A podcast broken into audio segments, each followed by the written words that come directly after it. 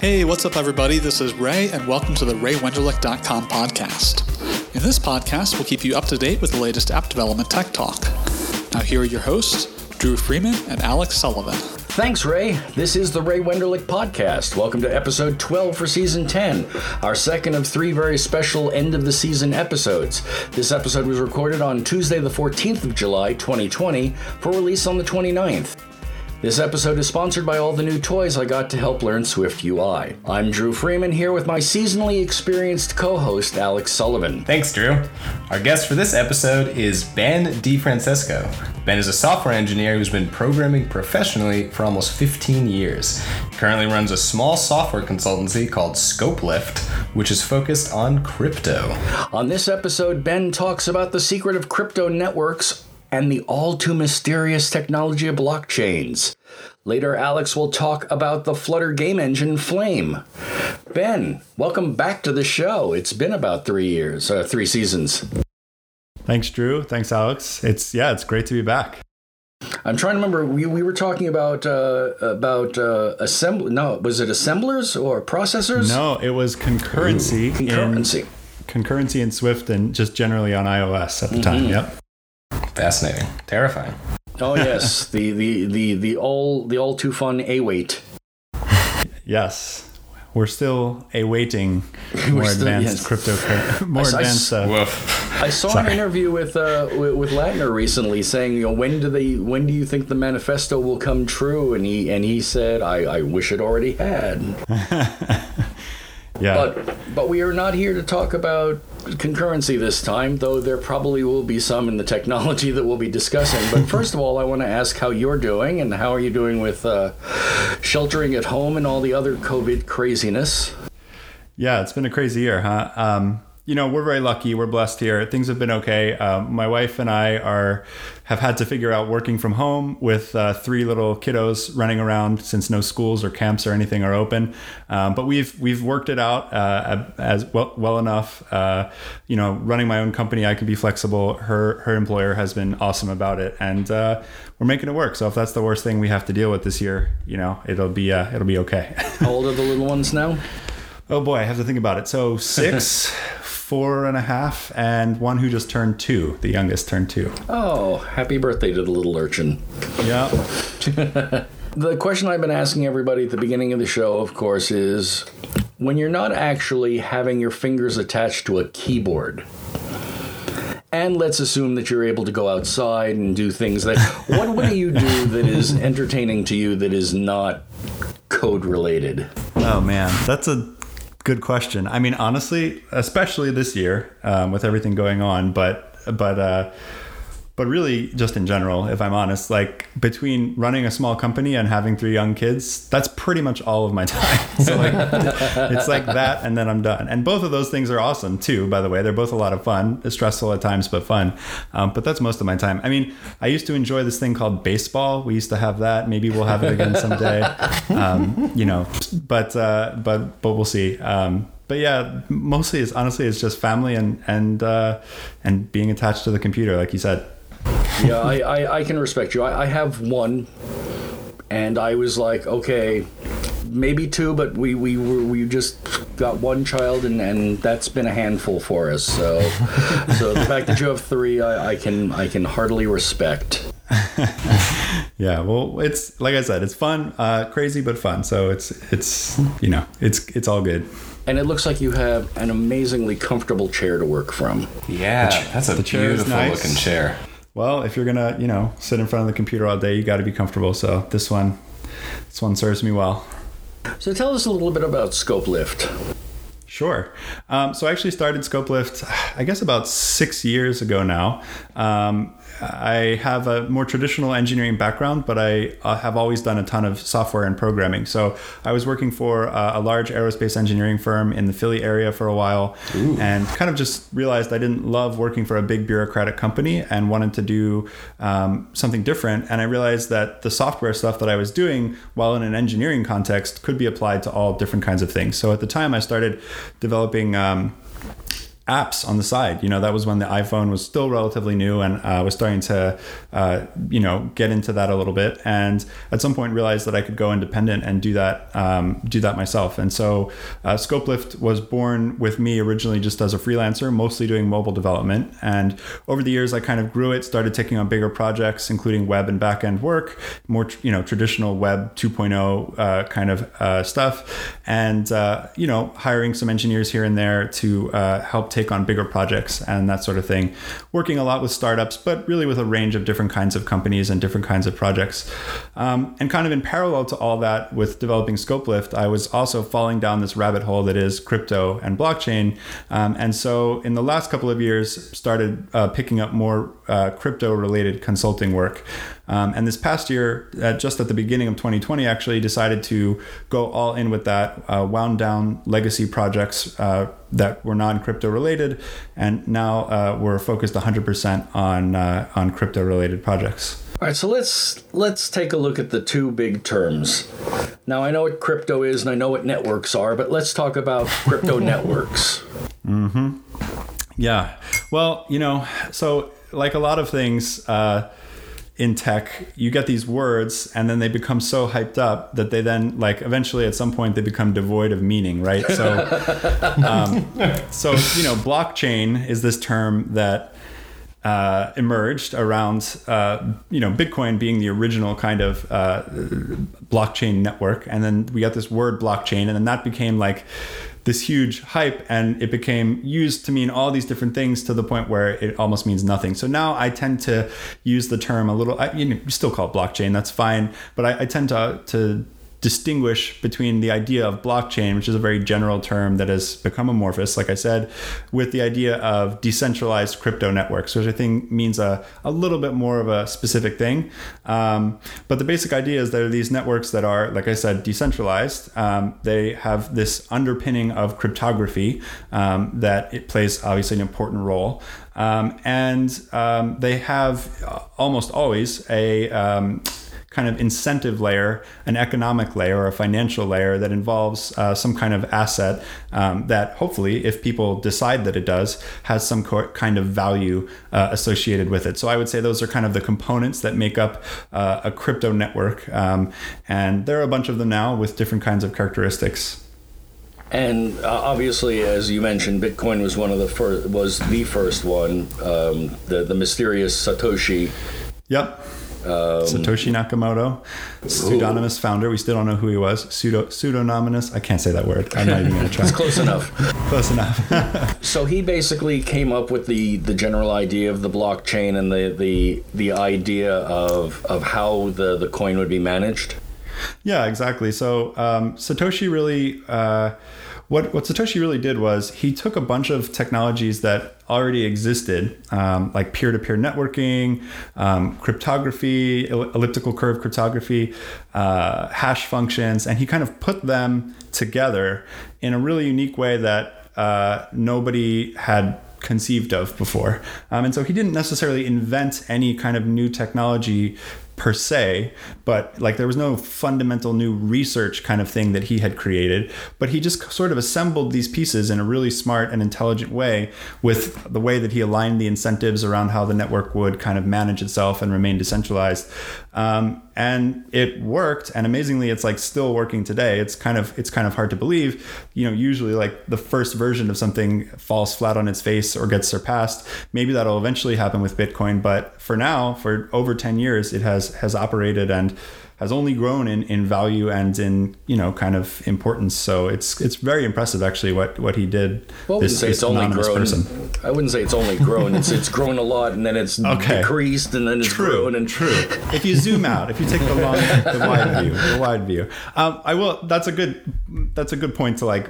I actually want to say this right up at the front. Like I am definitely not giving anything even remotely close to investment advice. right. I, I'm not telling you to buy any of uh, the assets that will, might be mentioned during the course of the podcast. In fact, like I would actually say, um, don't buy them unless you learn about a little more. And if you do decide to buy some, buy a small amount, uh, an amount that you can afford to lose, because this stuff is still also new and so extremely volatile that um, it really all could go to zero, and we don't know what's going to happen tomorrow. So I would just be cautious about that. I, am excited about them. I think that they're important, and I would encourage you to learn about them, but don't rush out and like put your life savings into it or anything like that. We, we really don't want to focus on the cryptocurrencies so much as right. the technologies behind it. Yeah. Um, one of the things that you mentioned was that it is peer to peer. What is the advantage of making this whole thing decentralized? Yeah. Um, so the thing about uh, it being so decentralized is one of the, so that's kind of another one of those words that uh, starts to take on a bunch of meanings and you just sort of say it so many times that it again it kind of loses loses any sense of meaning to me what decentralization means is that um, it it removes it's a network that removes any kind of um, concentrated power, right? So it, it enables like this coordination amongst the people who are participating, but it does so without a trusted centralized entity that uh, that amasses some kind of of power by being that centralized entity. So, if I could make a, an analogy here on the kind of traditional internet, right? In a sense, social media uh, companies like, say, uh, Facebook and Twitter, they've decentralized communication in the sense that now any of us can participate. We can all post whatever we want. We can share that sort of stuff. So they've decentralized communication, but it's decentralized via this centralized platform actually. So there is sort of this person not person but company at least corporation that controls um, this this platform that the all this communication is happening on. So along some axis you can consider these platforms decentralized but actually there's someone who at the end of the day has a switch. They can delete your content remove your account do all that kind of stuff right? Um, bitcoin is a network uh, for exchanging value. It's like an economic network but and it lets you do that with anyone across the whole world, right? Like you can send any amount of value to anyone across the world. No one can prevent you from doing that. And that's what's the, the difference about it, right? It allows that decentralized peer to peer collaboration without some kind of uh, platform or centralized corporation amassing some kind of power. Um, and I think that's the big difference that makes these uh, networks unique and, and makes them interesting in a lot of ways. Now, you, you mentioned that it's amazing that a version one has managed to survive 10 years but it's not exactly version one. It, it sort of patches itself somehow. At, at least the, the, the Bitcoin uh, history somehow, it, it's got a self patching mechanism. Yeah, so that's interesting. So um, there's a couple things that maybe you could be referring to. So one of them is the fact that the network itself. So the network is is decentralized, so it's peer to peer. Anyone can join it, right? And at the end of the day, what it is is it's software. It's a set of rules that are backed by you know that are enforced by cryptography um, about how uh, the what the protocol. Uh, is, right? And if you want to participate in that network, you have to use software that conforms to that protocol. Um, and there's no one that has that top down control. Now, within the kind of rules of that network, there are certain um, certain parts of it that sort of uh, adjust themselves, right? Um, so one of the things that is, uh, and we don't have to dive too deep into the technicals because we'll we spend the whole show talking about it. But maybe you've heard about the this idea of mining. So this is how the network is secured by this idea of mining, um, and uh, as miners uh, you know uh, create new Bitcoin as they mine new Bitcoin. Um, you know, as they secure the network, they're rewarded with new Bitcoin. Right, that's their reward for securing the network cryptographically. Um, now there are rules encoded in the network that adjust how the mining works over time, so that it always kind of remains uh, sustainable and the security and uh, remains uh, sufficient. Um, at least that's the theory behind it. And similarly, there's kind of an issuance schedule to the asset that changes over time, but those rules are kind of encoded um, in the, the way the software works. So it kind of does adjust itself, like you were speaking, like you were saying earlier, um, based on some of these parameters. The second thing that you might be referring to is that, like all software, it can be the software itself can be changed, right? So you can t- you can download the Bitcoin software and you can change the rules in your version of the software. The problem is if you then try to use that software with the rest of the network, all your other peers are going to reject you. So when you stop and think about that for a second, what it actually means is there's uh, kind of another layer. There's like a hidden layer below this, which is the social consensus layer, right? If enough people upgrade or change their software to follow new rules um, and everybody decides that those that new set of rules is still Bitcoin, well then I guess that's what Bitcoin is, right? Um, so that's kind of like one of the hidden secrets about crypto is that there is actually some kind of consensus beyond the, the network and the cryptography itself. It's the social consensus, but that's just very very difficult to change. So throughout the history of of Bitcoin, there have been occasions where uh, we the the kind of community of people around Bitcoin running Bitcoin have made sort of backwards compatible changes to the way that the protocol works. Um, and you know, there's a whole history there that you could talk about that I won't get into, but uh, but that's another aspect to it, right? And and different mm. networks have different kind of social um, consensus around how and when you make these sort of changes, whether they have to be backwards compatible or not. But that's sort of like a whole another rabbit hole that you could get down to. So that's an interesting aspect about it. This is how other things branch off. Yep. Yeah. So there have been a couple of uh, there's something called a fork, right? So you may have heard about this. There have been several instances in Bitcoin's history history where actually the, the, the community around Bitcoin couldn't decide on what the, the best course of action was in terms of whether whether or not to upgrade the software, how to upgrade the software. And uh, in those cases, there have actually been small minorities that have gone ahead and created, modified their software, continued the network off in another direction. So it basically uh, split in two, um, and you've created now a new a new network that has its own kind of native uh, asset to it, right? And, and that happens regularly, or that has happened a couple of times in Bitcoin's history. And then of course, there's a whole host of other networks that didn't uh, weren't created by directly, uh, you know, changing the rules of Bitcoin, but were uh, new sets of rules and new networks that started from the ground up. Um, and and amongst those, the one that I the, the one that is really worth uh, mentioning is called Ethereum, um, which is the the second highest um, kind of or, or most popular uh, uh, blockchain I would say that's out there. Um, and that's one that's actually very interesting to me. I'm a, I'm a huge fan of Bitcoin. I think it's very important, but Ethereum is interesting because it adds this idea of smart contracts, which I'm sure we'll we'll get into and want to talk about at some point. As a developer, those are very uh, very interesting. So is is the value based on the combination of technologies or is the value based on the the faith in the technology? I mean i mean you've said that ethereum is uh, popular because uh, of the contracts.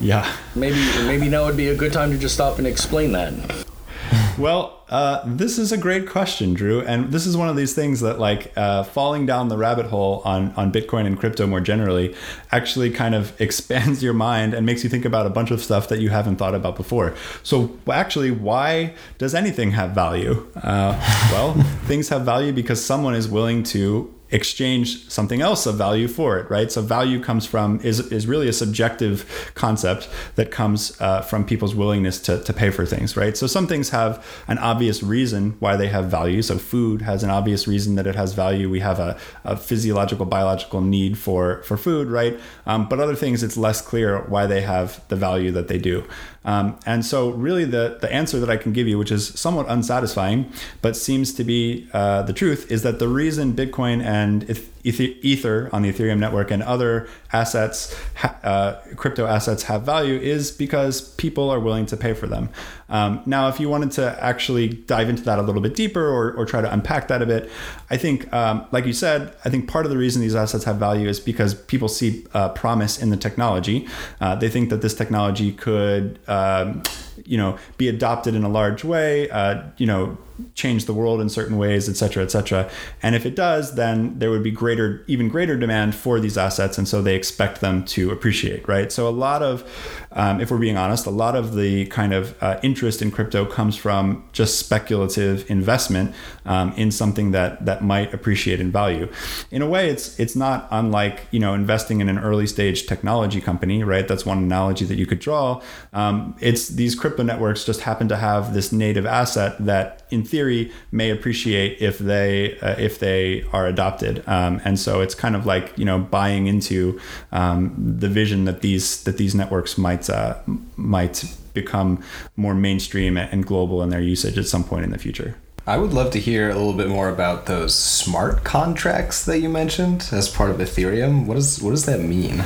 Cool. Yeah. So um, that's great. I think this is a good uh, transition into kind of what attracts me um, about all this as a developer um, and why I kind of fell down the rabbit hole um, way back in the day when I did, and uh, we were talking about this before the show. Unfortunately, so I, I first got into Bitcoin really late 2012, early 2013. At the time, it was like uh, between like one and three dollars was the price for Bitcoin. now, of course, they're worth like almost 10 10,000 around there. And unfortunately, like I didn't buy a bunch of them because that would have obviously, in hindsight, been the smart thing to do. Um, but the reason that I got into it is because I was drawn to the tech- technology, like as an engineer, as a software developer, um, I was drawn to specifically this idea uh, of digital scarcity that someone had figured out a way to create something that was digital, a digital only good, and yet was scarce in some way. Um, so uh, really, what makes me interested in crypto networks is the fact that they give us, and when I say us, I specifically mean software engineers, developers, they give us new capabilities that we didn't have previously. So they give us new primitives, um, is a word that I would use. And the three primitives that I uh, would particularly like to, to talk about um, are one that I already mentioned, and it was kind of the original, which is digital scarcity. Uh, the second is what I would call unstoppable code, and that's what uh, smart contracts are. And I want to unpack that a little bit in a minute. I just want to mention the third one real fast is immutable data, um, data that can, like it's widely shared, available data that can't be uh, changed. So I think maybe we can go through all of those real quickly and uh, unpack them, and we can cover smart contracts in that if that works for you. Mm-hmm. That sounds great. Cool. So digital scarcity is kind of the it's the easiest one to wrap your head around. You know, Bitcoin as the first uh, decentralized crypto network was this was primarily what Bitcoin is about. It's about creating a digitally scarce good. Um, and it kind of is what it sounds like right like as opposed to most things digital where you can just make infinite copies of them in fact that's one of the advantages that makes digital things interesting uh, bitcoin uh, a bitcoin is controlled by uh, an address an address is a private you know backed by a private uh, key a crypto uh, private cryptographic key and only the person with that key uh, has the right to move that amount of bitcoin that it that it controls and they can be fractionalized by the way it's not like you can only own one or whatever. You can own down to uh, one times 10 to the eighth Bitcoin or whatever. So they, they, can break apart into pieces. It's not about a specific thing, but it's just the fact that we have this um, this good that is digital and yet is scarce in some sense. And so Bitcoin is the granddaddy of those, but now there are many of them. So usually each network has its own um, uh, native asset. But in addition to that, many networks like Ethereum that have smart contracts enable you to very easily create uh, additionally additional digitally scarce goods. So they're generally referred to as tokens, and it's very easy now to go out and launch a token, right? So you can um, there's you know with a with a very minimal coding even these days the the frameworks are so are have gotten so much better. You can really just go and you can say like I want here are the rules around my token. I want it to have this many to ever exist and uh, you know and here's who owns them to start and here's uh, the rules around who can send them or whatever you know it's it's just code so you can really encode them to do anything and then you can deploy that onto the network and create a new digitally scarce good so as a result you wind up with such bizarre tokens as the dogecoin Dogecoin, yes, one of my favorites. Honestly, it's it's so great. Um, and yes, it is modeled after the Doge. The Doge. Uh, yeah, actually, it was it was literally started as a joke by its creator, and then it kind of just took on and it exists. And I honestly think it's going to be around forever. It's like it, it's you just don't it, you just don't let something like the Nyan Cat die. It's yeah, it's like a meme. It's like meme money, and people just like find it hilarious, and so meme uh, money. They're just gonna oh, keep God. keep it alive forever, I think, uh, and I'm totally fine with that. Um, yeah, but so there's a bunch of other ones, and you know, there's also this. Uh, I'll just mention really briefly. There's an idea of non-fungible tokens. So a non-fungible token means like each one is unique. Uh, so as opposed to Bitcoin, which you can subdivide, as I mentioned before, these are tokens that you can't subdivide, and each one is unique. These are often used for things like in-game assets, for example, um, playing cards, things like that. Um, so yeah, but the big takeaway here is digital scarcity is something that's new. It, it didn't exist in the world until Bitcoin was created. And now we have the ability as developers to create digitally scarce goods. So that's the first thing. The second primitive is uh, unstoppable code, as I call it. And this is, um, this is where uh, smart contracts come into play. So um, essentially, a, a smart contract is uh, is code that you can write, and but it runs on the blockchain. And what that means is that your code gets executed across this peer-to-peer network. Um, anyone can, people can interact with your code. Um, your code can do things on the blockchain, like move assets and tokens around, like we were discussing.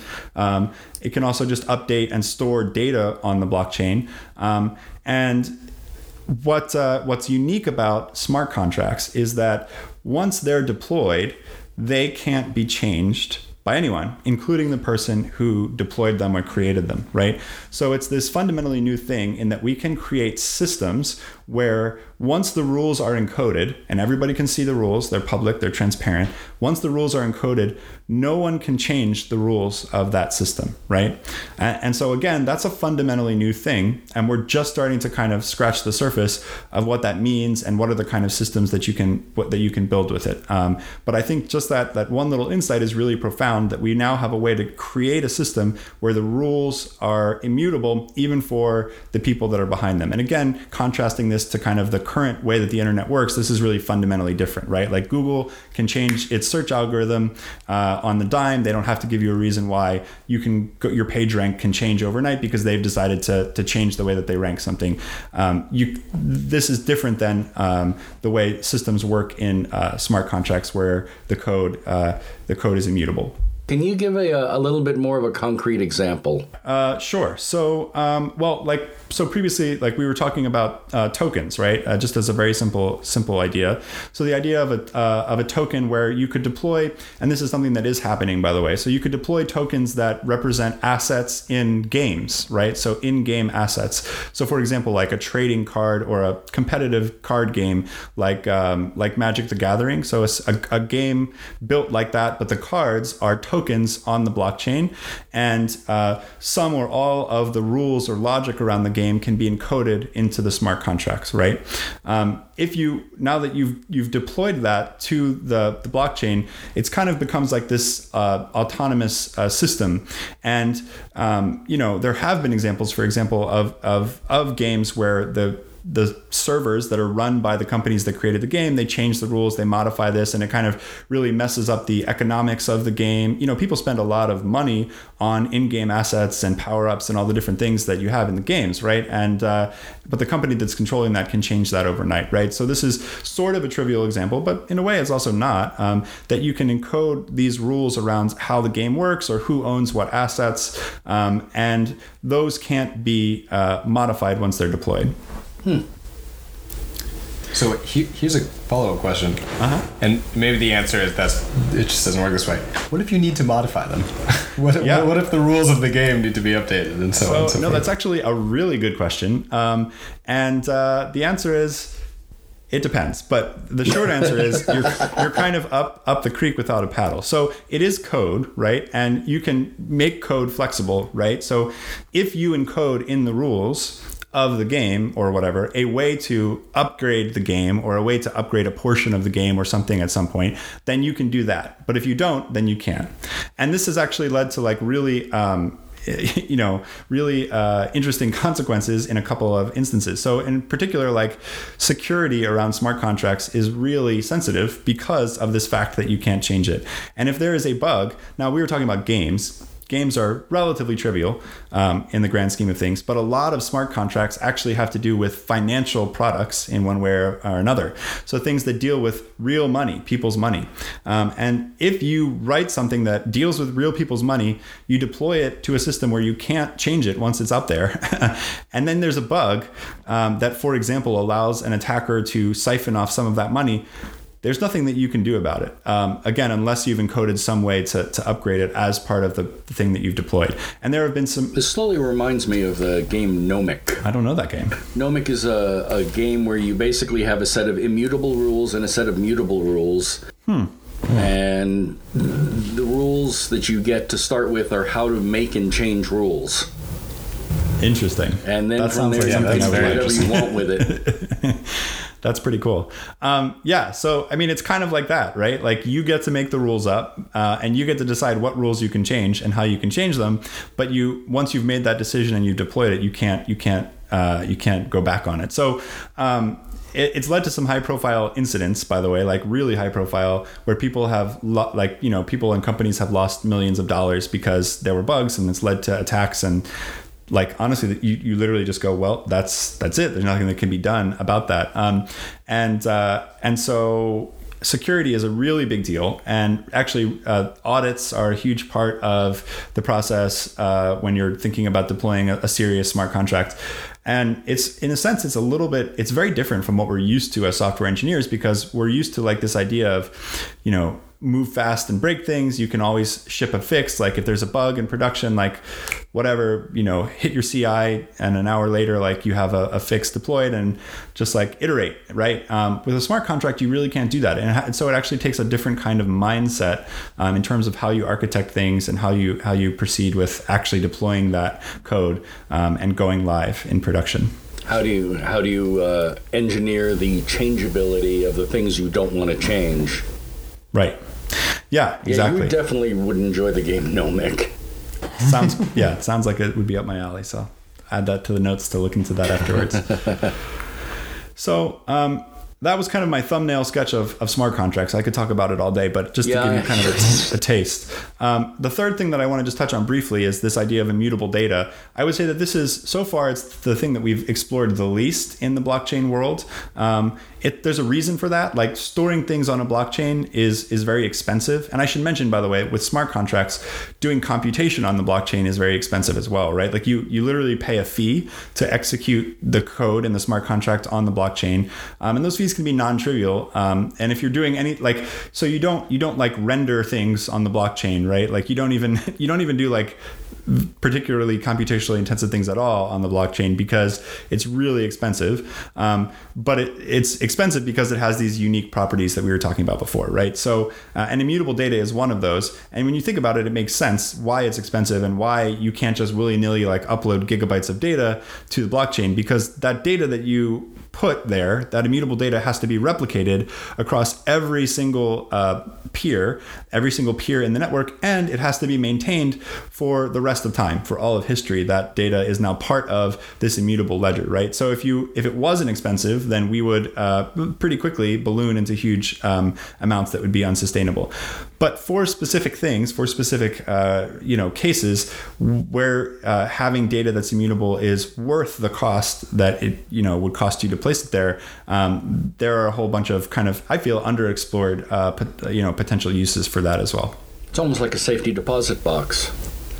Yeah, it, it is in a sense. Um, yeah, it, it is very interesting. There's a lot of uh, there's a lot of things that can be conceived of that you could could do with that. And, and really, I would say that's kind of one of my my themes overall, and why I find this stuff so fascinating is because because this gave us a whole bunch of new primitives it's like we didn't really even know what to build with it right? Like we're 10 years into this thing and we're like still kind of just figuring out some like some of the most interesting new use cases for some of this stuff. So i have no doubt that it's going to be important and that we are going to build really interesting systems but just because of how new it is um, it uh, it is taking some time. And i kind of actually go back to having that background in native mobile development. It reminds me in a lot of ways of the early days of smartphone computing and the iPhone and then Android after that, you know, being adopted, where as developers, as engineers, we suddenly got a whole bunch of new capabilities. Like all of a sudden, everybody had a, a supercomputer in their pocket that, by the way, also had a camera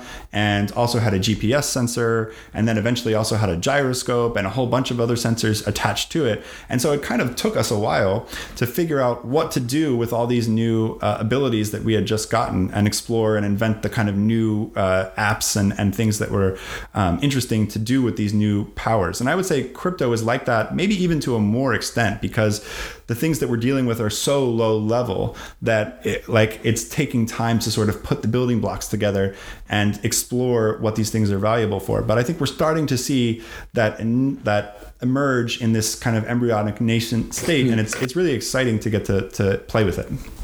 So, what have you come across recently that's really just grabbed your attention and you're like, I want to dive more into this specific thing? Yeah. Um, so I was like a kid you, in the candy store. He's like, yeah. there's so many that I could go into. So I'll give you.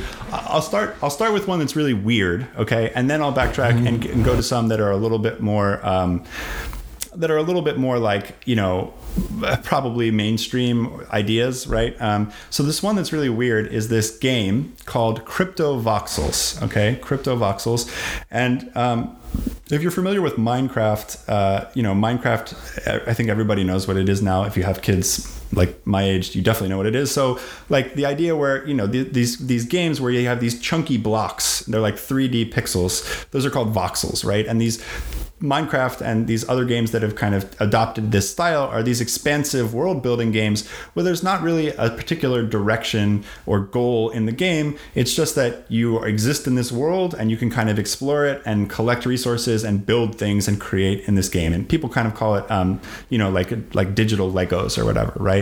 Um, and kids really like these kinds of games. Um, and, and I think they're you know I think they're good for kids compared to some of the other things that that a kid could be doing.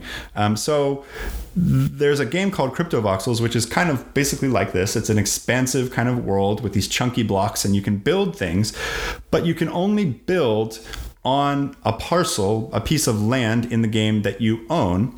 And that ownership of each parcel of land is maintained and tracked by uh, by non-fungible tokens on the Ethereum blockchain, right? And so you literally have a real estate market uh, which has developed in this virtual world, um, and when you own this, like you actually own it, right? Like so you you own this token, and no one can take that token away from you, right? So it's uh it's um it's a little bit different than the typical game, um, and uh, it's it's weird like this this really vibrant little world. Now it's still extremely niche, right? There's probably like a few hundred people um, in the world who play the game regularly, or something along that order. Maybe maybe it's thousands. I don't even know, but you know it's it's still small compared to something like Minecraft, which is ubiquitous.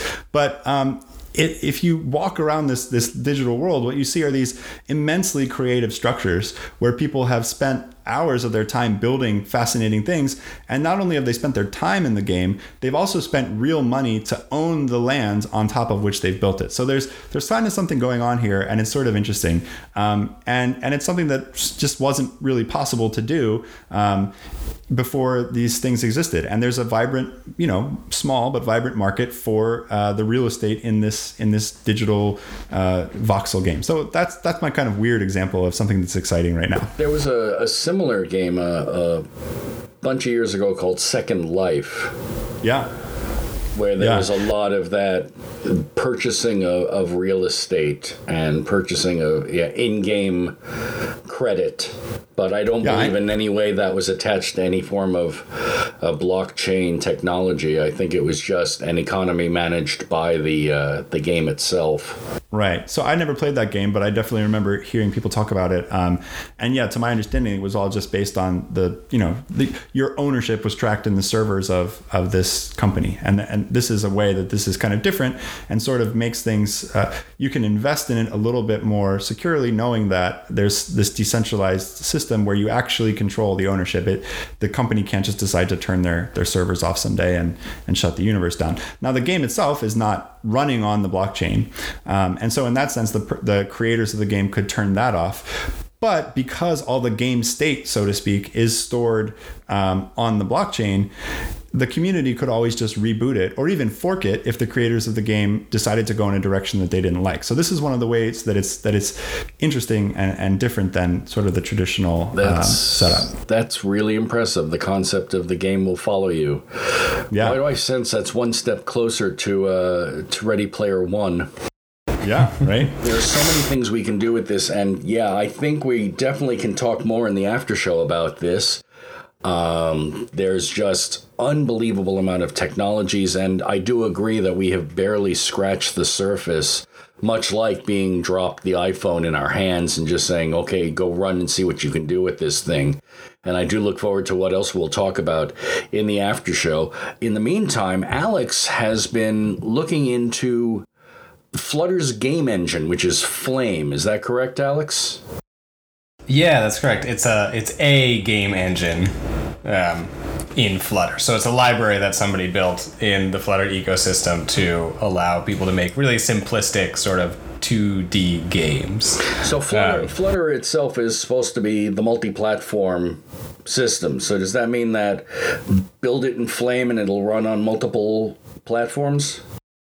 Yeah, yeah. So it'll run anywhere where Flutter runs, which means on Android, iOS, desktop, web. You know, choose your front end environment, and, and it'll work with some amount of performance in that in that environment. Um, yeah, and it's it's a much much much much simpler sort of game engine than something like Unity, something along those lines. Well, It's really if you're if you're into Flutter and you want to build something with Flutter, it gives a bunch of really sort of low key game primitives, um, things like an event loop, things like a sort of component system where you can plug in you know different sprites into components and have them automatically update, and it gives you little render callbacks and so on. And it's been it's been a really fun time. Yeah. Is it optimized into different platforms? Like, does it take No. advantage? No.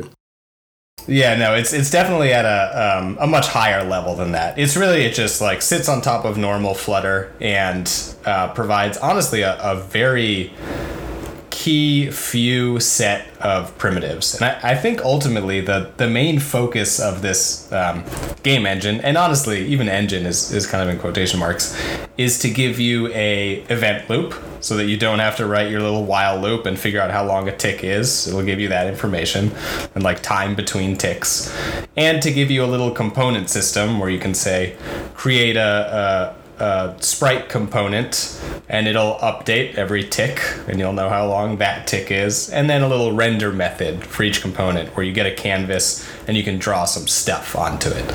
And ultimately that's really the entirety of the game engine. It's kind of it's designed yeah it's designed to be um, very very minimalistic. It's not trying to do a whole bunch. So there's no extra as far as i know no extra sort of um, you know, uh, environment specific optimizations or anything along those lines. It really just builds off of Flutter fundamentally. I was just gonna say, how does it compare to something like uh, SpriteKit on iOS? It sounds like it's simpler uh, and you know has less going on. Yeah, I would again say that it's at sort of a higher level. I haven't dove in, divin, diving. Oh. I haven't gotten that deep into SpriteKit. Dove. There we go.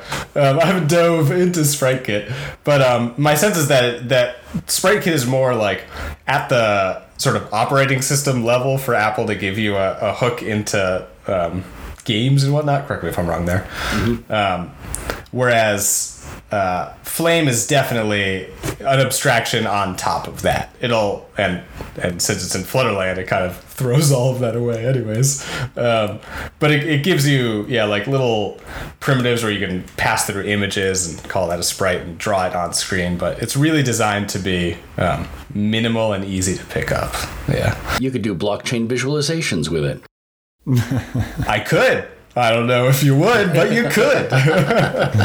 Um, and I've been using it to make a little, a little tower defense game. Um, so obviously those are those are ubiquitous across mobile. But I've I've been trying to to make a game where you can kind of draw a maze and have your enemies go through the maze, very Warcraft three style. So that's been my impetus to try out Flame and, and get into this world. My son keeps telling me he wants to build a tower defense game, so maybe I'll throw him. Maybe I'll throw him at you and say, "Here, try try Flame." Yeah, there you go. You can you can take a look at my god awful code. He's 13. It's going to be fantastic, impressive code in his mind. Love it. Good. Well, That's- except for the 13 year olds who are dropping out of school to start their first multi million dollar company now.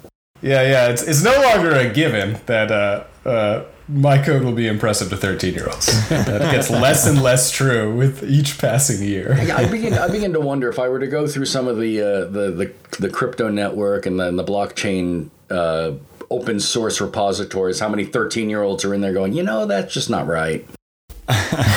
Well, I yeah, I'll, I'll I'll make you feel bad by letting you know that Ethereum was created by a guy who was at the time I don't know I think m- maybe 19, maybe 17. He was very young. Vitalik Buterin is his name, but uh, so there you go. Yeah, hey, at least we know who created Ethereum, unlike exactly. unlike Satoshi Nakamoto, who we, we don't even know if is that's a person, a group of people. Nope, no clue. someday. Ben, I really want to thank you for your time for coming on the show. It is always a pleasure to have you with us. it was great to join you again. Hope we can do it again sometime. And uh, thanks for having me. And we will, of course, have more of Ben in the after show coming up. Um, to give you a little bit of the schedule coming up, our next RW talk, uh, Peter Friese will be talking about building Swift UI apps with Firebase. And I'm sort of looking forward to that one because I'm finally honing my Swift UI skills. For those of you who are catching this episode as it drops on the 29th, uh, Peter's talk will be this afternoon, this evening at about 6 o'clock Eastern Time. So we definitely think you should tune in for that. For those of you, of course, listening on the podcast, we do invite you to look for this episode in a few weeks on YouTube. The video episode will contain some of the information we had to leave on the cutting room floor for time and the more casual after show with our guest that will start up real soon. We hope that you'll check it out. But in the meantime, we head back to the Emerald Castle. Ray, back to you. And that's a wrap. Thanks again, everybody, for listening to the RayWenderlich.com podcast. We hope you enjoyed it, and don't forget to leave a rating on iTunes. See you next time.